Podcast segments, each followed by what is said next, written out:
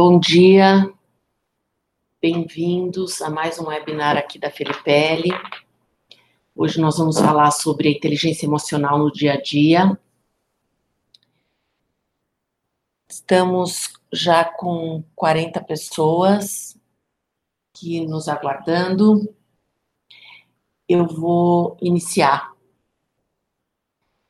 Bom, como vocês já sabem, meu nome é Adriana Felipelli, eu sou CEO, fundadora aqui do Grupo Filipelli, sou psicóloga, uh, tenho formação em psicanálise, tenho formação em gestalt, trabalho com os instrumentos de diagnósticos, e um deles é o que nós vamos falar hoje com relação à inteligência emocional. Então, quando a gente fala da revolução da consciência, é que a consciência da gente acontece em várias questões, não só na consciência do que a gente fala que é estar atento a tudo o que acontece, ou estar consciente do que acontece comigo, mas a tecnologia também está nos ajudando muito a entender como é que o nosso cérebro funciona, como as coisas é, são interligadas, como os sistemas se reorganizam. Quer dizer, todas essas questões homeostática do corpo e da mente, ligada à consciência também, estão todas funcionando em perfeito equilíbrio. Então, o que, que acontece? Há uma ressignificação hoje também do nosso trabalho. O processo de tomada de decisão ele exige da gente muita consciência do que nós estamos fazendo. Então, desprender rapidamente de todos os nossos processos automáticos e tomar consciência é uma questão muito importante para que a gente não tenha uma consequência da nossa falta de consciência. Parece um trocadilho, mas é isso mesmo. Então, vamos, vamos passar isso para o nosso dia a dia, né? Então, a gente está se sentindo incomodado, angustiado e tenso diante do cenário que é de muita mudança, que é natural por essas mudanças que estão nos exigindo e que está passando no dia a dia em todos os aspectos, né? Quem trabalha em, corporação, empresa, está vendo uma mudança como a gente nunca viveu antes, de uma velocidade de mudança muito grande e que ela vai ser cada vez maior, né? Para quem gosta de ler sobre coisas de futuro, eu gosto, por exemplo, ver o que as, as tendências da Singularity University, a, a, os próprios livros do Homo Deus, do, do Harari e outros, nos traz uma grande questão da importância dessa nova consciência e de consciência principalmente de nós mesmos perante todas essas mudanças, né? Então, lidar com esse novo cenário vai nos exigir muitas competências emocionais, relacionais e cognitivas. Então, como eu disse há pouco, nunca na história recente se planeja ter tanta necessidade de fazer uma reconexão pessoal da nossa existência hoje para encarar essa revolução tanto externa do mercado quanto interna que a gente vai precisar para lidar com esta evolução. Uh, então, o olhar do nosso mundo interior, a gente fez, uh, eu acho que a escola, né, está numa berlinda hoje, a escola, as universidades, que é de repensar todo esse processo que nós temos de olhar para o mundo interior, porque a gente foi treinado para aprender todas as questões cognitivas, intelectuais, uh, conhecimentos de física, química e etc. Mas algumas pessoas, né, e acho que todos nós, na verdade, precisamos, é, às vezes, de algum choque para que a gente olhe mais para o mundo interior. Alguns uh, têm aquela velha frase que você aprende com a dor ou com o amor, né? Mas às vezes o que a gente percebe é que a maioria das pessoas acabam buscando muito mais a mudança ou a busca de, uma, de uma, um olhar mais interior quando elas não aguentam olhar para si mesmas e não aguentam mais a dor.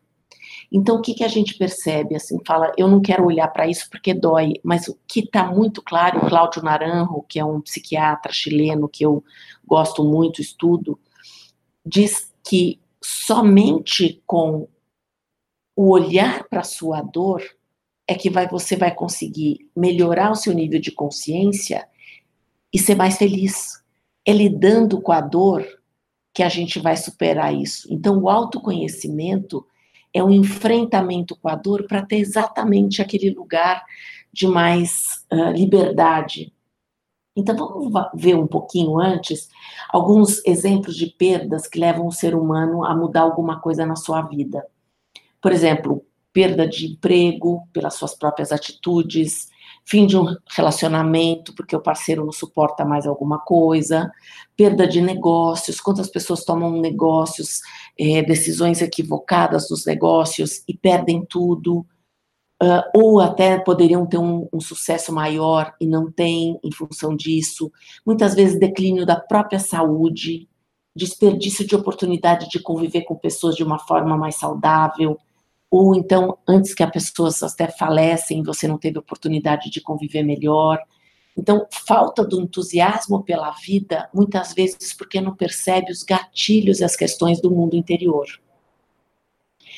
Então, o que, que a gente conhece, né? Porque que essa tal de inteligência emocional que todo mundo fala e que hoje você vai nas livrarias, eu tive a oportunidade de essa semana ir lá e fiquei surpresa do número de livros que falam de inteligência emocional. Então, inteligência emocional em vendas, inteligência emocional é, na empresa, inteligência emocional. Então, é, é, assim, a quantidade de títulos com respeito a isso, ou seja, é muito premente.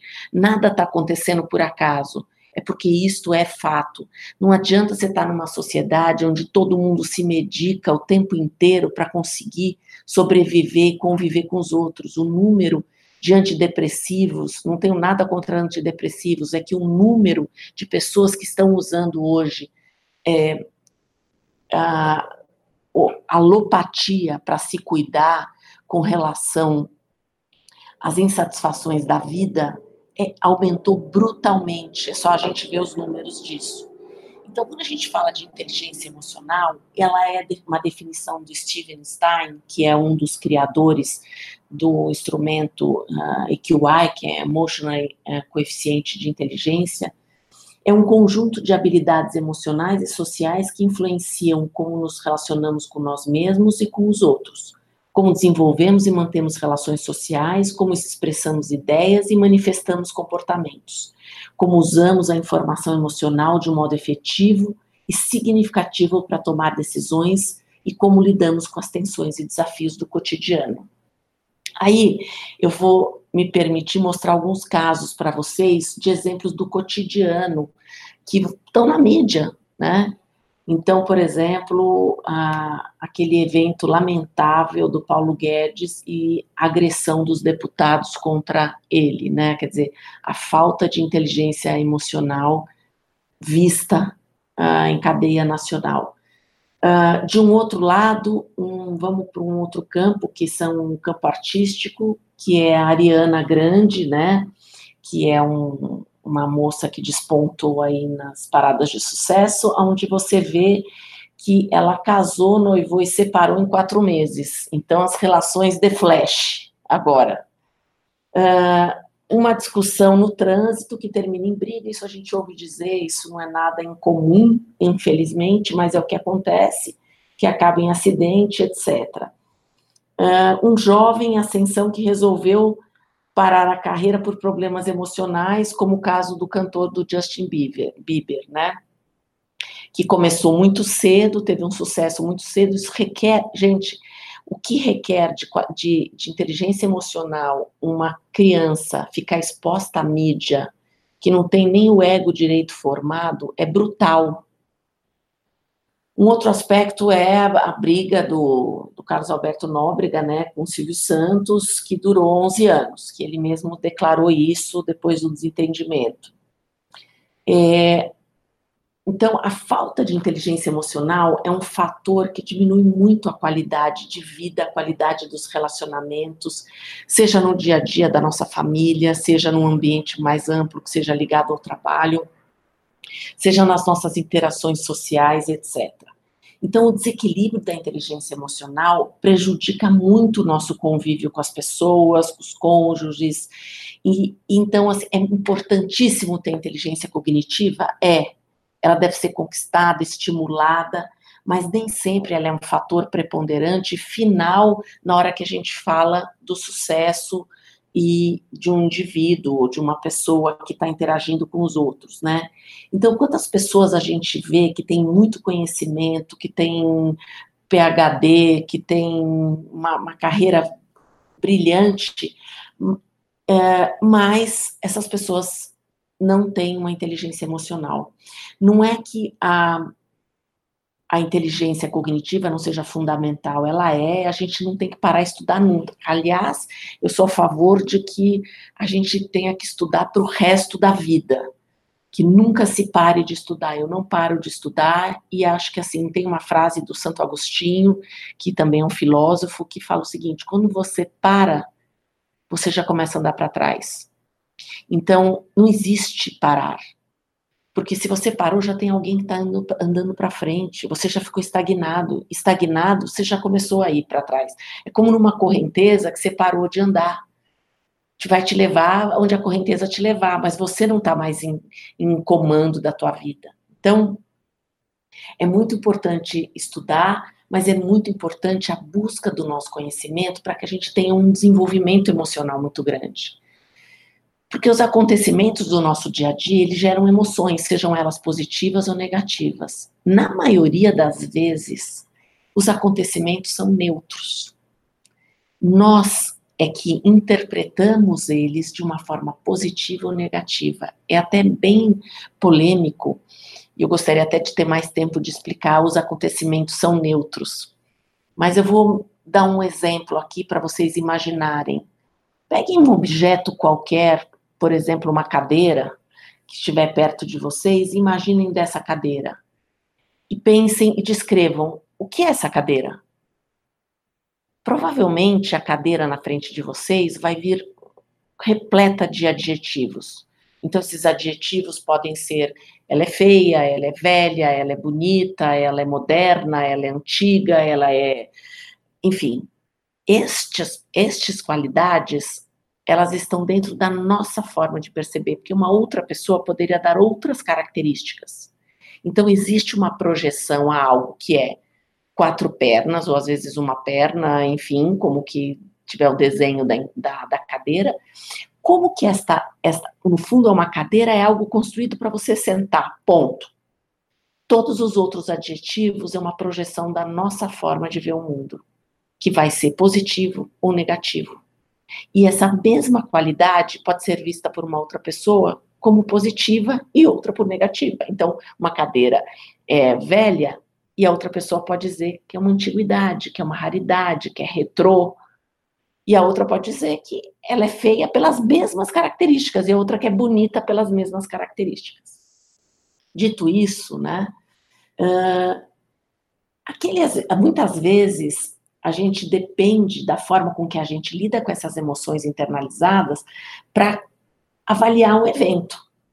Então, novamente, uma discussão sobre política acaba em agressão na Rua Augusta. Aliás, isso é o que mais acontece e aconteceu inclusive comigo nas redes sociais, uh, quando eu percebi algumas pessoas que criticavam alguns posts e reagiam de uma forma que parecia irracional.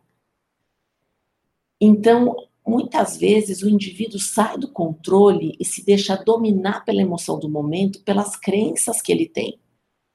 Quando a emoção tem uma reação negativa e, e a gente tem ainda um controle de nossos impulsos baixos e é afetado o nosso teste de realidade, isso ilustra o caso, por exemplo, dessa briga na Rua Augusta as pessoas podem agir sem pensar e isso pode gerar consequências muitas vezes drásticas que elas podem se arrepender horas depois.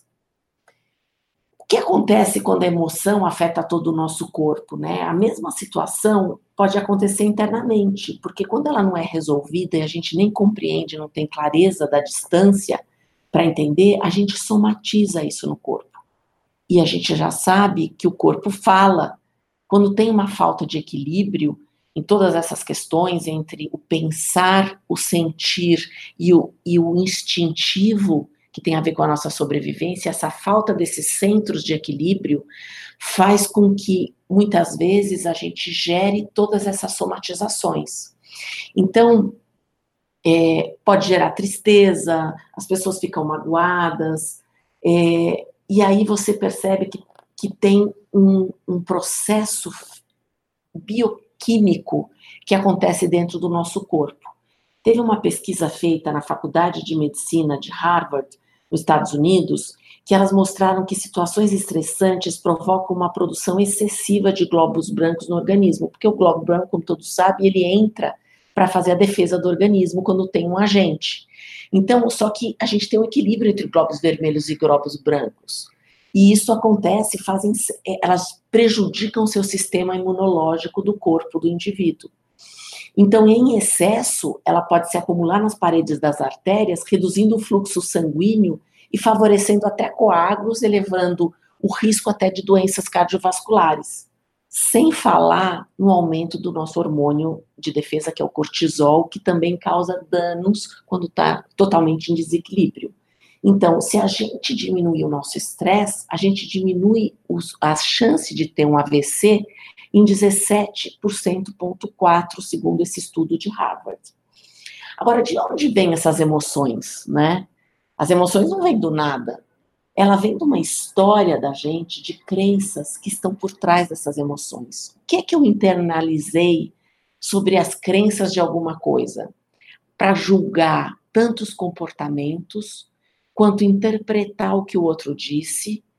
Tudo isso tem uma ligação que ela, é, ela não dá para separar. Nós somos seres complexos. A gente não é uma coisa só. A gente é ambivalente. A gente tem momentos que ama, momentos que odeia uma mesma pessoa. Esta pessoa também é ambivalente. Então, lidar com as co contradições em nós mesmos e nos outros é um fator muito importante. Só que para isso eu tenho que conhecer os meus mecanismos, os meus gatilhos e as crenças que estão embasando todas essas emoções. Então, vamos imaginar a emoção veio, o que, que eu posso fazer com ela? Como é que eu posso controlar essa emoção? Como é que eu gerencio essa emoção? Vamos já tentar entrar na solução. Eu gosto muito desse mapa de emoção, que ele foi um, um, um conceito de emoções primárias e secundárias, criado por, por um autor chamado Robert Plutchik. Esse mapa mostra o nosso estado da nossa evolução emocional. Então, ele mostrou, Robert, que quando a gente começa uma emoção, ela começa essa emoção na ponta da pétala. E ela vai progredindo. Porque a gente, quando tem uma, uma baixa autoconhecimento, quando a gente tem uma baixa percepção das nossas coisas, o que, que acontece? Ela vai para o próximo nível. Quanto mais ela vai para o centro, mais difícil fica de eu controlar. Então, se eu já percebo ela no início, o, o, o importante é que ela não se torne tão grande e tóxica. Então, ignorar ela ou fingir que ela não está acontecendo pode ser algo que fique não resolvido, o conflito e continua lá. O conflito não resolvido não é um conflito extinto, ele só é um conflito esquecido, que ele provavelmente vai crescer. Então, uh, vamos dar um exemplo, por exemplo, que eu gosto, que é ligado ao amor. O amor, para existir, eu preciso de serenidade e aceitação. Quando isso não acontece, é, eu não tenho nem amor. Eu posso ter, por exemplo, quando eu olho pelo outro lado, eu tenho uma apreensão, eu tenho uma aceitação, uma apreensão, eu tenho não amor, eu tenho uma submissão, porque eu estou apreensivo contra alguém que eu valorizo. Então, o que vai acontecendo é que se isto vai crescendo dentro de uma linha de submissão, por exemplo, eu posso entrar até o lado do ter o terror, porque eu tenho uma admiração muito grande, mas eu não sei como lidar. Se eu já tenho uma alegria e uma serenidade, ela começa pela serenidade, eu chego no êxtase. Então, olhem como uma coisa que é aceitação, se eu tiver com serenidade, ela se torna amor, se eu tiver com apreensão, ela pode se tornar até terror. Então, com isso, é muito interessante a gente começar a perceber os nossos mecanismos frente a pessoas que a gente se relaciona. Então, para isso é importante o quê? Identificar as nossas emoções, não é mesmo? Esse é o primeiro passo para ver como é que a gente se sente, qual é o gatilho dessa emoção. Não vamos ficar pensando por que nesse momento, mas vamos conectar com o que a gente sente, no aqui, agora, sempre. Sempre tente trazer até um mecanismo gestáltico, né? Traga para o aqui e agora o que você sente. O que você sente em diversas situações, como é que você sente a raiva quando você recebe críticas, como é que você fica triste quando as pessoas te ignoram, como que você se congela quando você fica numa evidência ou que você tem que entrar em público. E aí, o segundo passo, uma dica, que é interpreta as suas emoções. Uma vez que você tem ideia de como você reage frente a essas emoções, o que, que acontece, quando você fica com raiva, como é que você respondeu essas pessoas? O que, que você pensou sobre elas? Quais foram as situações que você mais fica irritado e, e fica chateado ou reage? Então, não julgue dizendo, ah, eu fui um idiota, eu fui um tolo, eu fui um bobo. É um, apenas um exercício das emoções para que você fique atento como elas operam em você. Então, uh, o, o, um passo importante é você gerenciar, então, essas emoções, tá? Então, para gerenciar essa, essa emoção, é como é que eu faço quando eu estou triste? Como é que eu faço para desacelerar o que eu estou sentindo? Então, nesse momento, tem o que a gente, às vezes a gente consegue fazer isso sozinho, que é uma coisa muito possível, e eu tenho que olhar e refletir sobre todos esses momentos, ou eu posso lançar mão de um questionário que nos ajude a isso. Esse questionário é um questionário que é cientificamente comprovado, testado, que é um, diagnóstico de vários aspectos da nossa é, inteligência emocional. Então, a gente pode verificar, por exemplo, o índice de, dessas escalas que, que vão falar sobre como é que eu me relaciono com o outro, comigo mesma, como é que eu tomo decisão sobre estresse, como é que eu gerencio o meu estresse. E o relatório vai te dar todas essas dimensões ligadas também aspectos até da sua liderança, como autenticidade, como é que você faz inovação, como é que você lida com a organização. É, quando você trabalha em grupo, você pode se ajudar, como é que você reage ao grupo, como é que você tem uma visão é, que identifica os seus pontos fortes perante essa interação com o grupo, até enquanto grupo, é, como é que é o potencial de problemas, de, de relacionamentos, enfim. E também tem um aspecto ligado ao processo de coaching, que você pode ter informações específicas para você trabalhar em coaching, como também aspectos de 360 graus. Uh, indo para frente aqui, vamos pensar nas escalas que eu queria é, colocar de que são importantes e são avaliadas ou que a gente tem que fazer um processo de autopercepção. Você não precisa sempre responder o questionário, mas veja como é que ele funciona, como é que é a sua expressão emocional, como é que é a sua assertividade, que você coloca, como é que você, você é dependente da opinião do outro, a sua, a sua questão de dependência emocional, como é que está a tua autoestima, é, você gosta de você, você se valoriza, você está feliz com os projetos que você tem, você tem uma consciência, porque se você também não tiver consciência emocional, vai ser difícil você fazer esse autorrelato, não é mesmo? Como é que está a tua dimensão de relacionamento interpessoal? Como é que você se relaciona com o outro? Você tem empatia? Você se importa com o outro? Você se importa com o coletivo? Ou você só olha para você? Você faz mudanças, você se adapta quando a emoção aparece, muda seus pensamentos, adapta ou fica fixo, como uma mentalidade fixa que você não altera nada e fica rígido. Como é que você tolera o estresse? Como é que você acredita que as coisas vão mudar? E como é que as suas decisões ficam afetadas durante uma solução de problemas? Como é que você, você afeta a teu, tua percepção de realidade? Você controla os seus impulsos ou já sai fazendo, dizendo, sem pensar nas consequências? Então, ao descobrir tudo isso, você vai saber seus pontos de melhoria e você vai conseguir tra traçar estratégias de desenvolvimento. Onde você pode cruzar, inclusive, esses componentes e verificar que tem uma implicação. Por exemplo, se eu tenho uma flexibilidade muito alta, um controle de, de estímulo, de, de impulso baixo, a consequência vai ser que você muda toda hora e sai fazendo sem pensar. Ou se você tem uma consciência emocional muito baixa dos seus sentimentos e tem uma assertividade alta, significa que você sai falando e não sabe nem do que, que você está falando. E uh, nós não estamos no controle do que os outros fazem, obviamente, né? E, e sim como a, a gente está no controle das nossas próprias emoções. Então, uma coisa é o teste de realidade, o que as pessoas prometem, né? Esse, esse exemplo aí do McDonald's é bem legal, né? A fotografia é sempre mais linda do que o sanduíche que você recebe.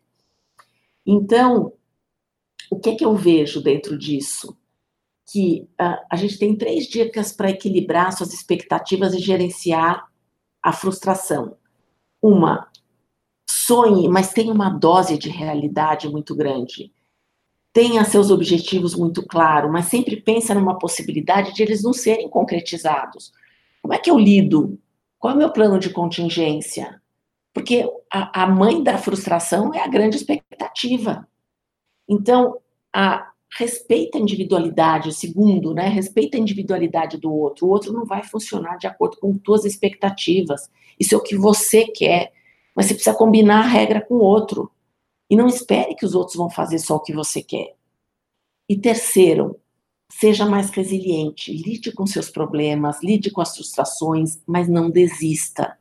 Entenda que é, você pode ter uma escolha que naquele momento ela não está adequada, mas é uma, de qualquer forma sempre é uma oportunidade de aprendizado e de desenvolvimento. E saiba sempre ver que às vezes pode ter sido uma derrota, não tem problema, faz parte do processo de evolução. Mas nesse momento, como é que eu faço para o próximo passo? E uma outra coisa é não fale sem pensar na flor da emoção. Durma com o problema. Dormir com o problema e avaliar o que você tem que fazer no dia seguinte é a melhor coisa que você pode fazer.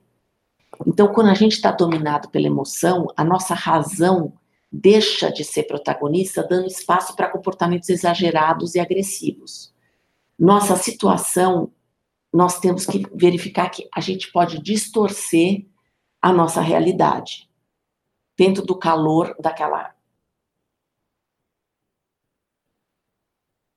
daquela coisa. Eu tô só um minutinho, gente.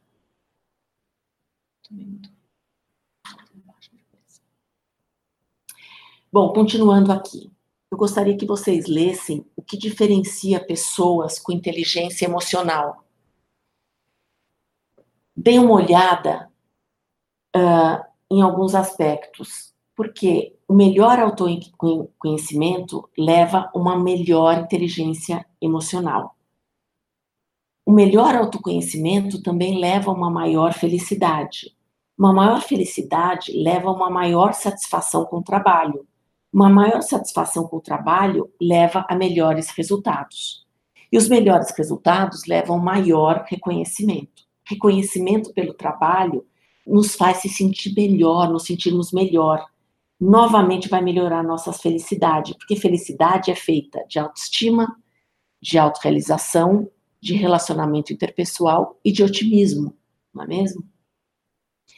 Vejam outros aspectos que di diferenciam as pessoas com inteligência emocional. Elas sabem dizer não, elas reconhecem seus erros, elas aprendem com eles, elas não se prendem só a coisas do passado, elas expressam claramente o que elas pensam e, principalmente, elas se permitem terem momentos de felicidade. Então, uh, aqui a gente tem informações no nosso site, se vocês quiserem conhecer mais sobre esse instrumento. Uh, o programa de desenvolvimento é, emocional que a gente tem, que é para quem quer trabalhar a própria emoção, e aí ele não é certificar no instrumento, mas ter um dia inteiro para trabalhar sua própria emoção.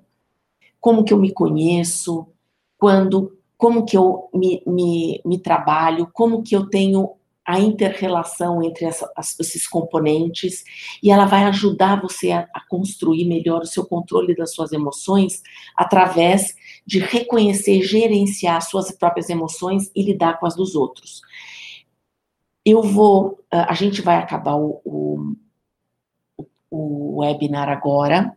Eu vou deixar, uh, eu vou subir o a apresentação para que vocês vejam e nós vamos passar um número de WhatsApp para que vocês possam encaminhar as suas perguntas para que a gente possa respondê-las após o webinar. Muito obrigada pela presença de vocês, por me ouvir e espero que tenha sido útil essas esse bate-papo, né, que não é bem um bate-papo, mas essas informações com relação à inteligência emocional. Me coloco a inteiro dispor para a gente conversar depois. Um grande abraço, um bom dia e me antecipo para desejar bom fim de semana a todos.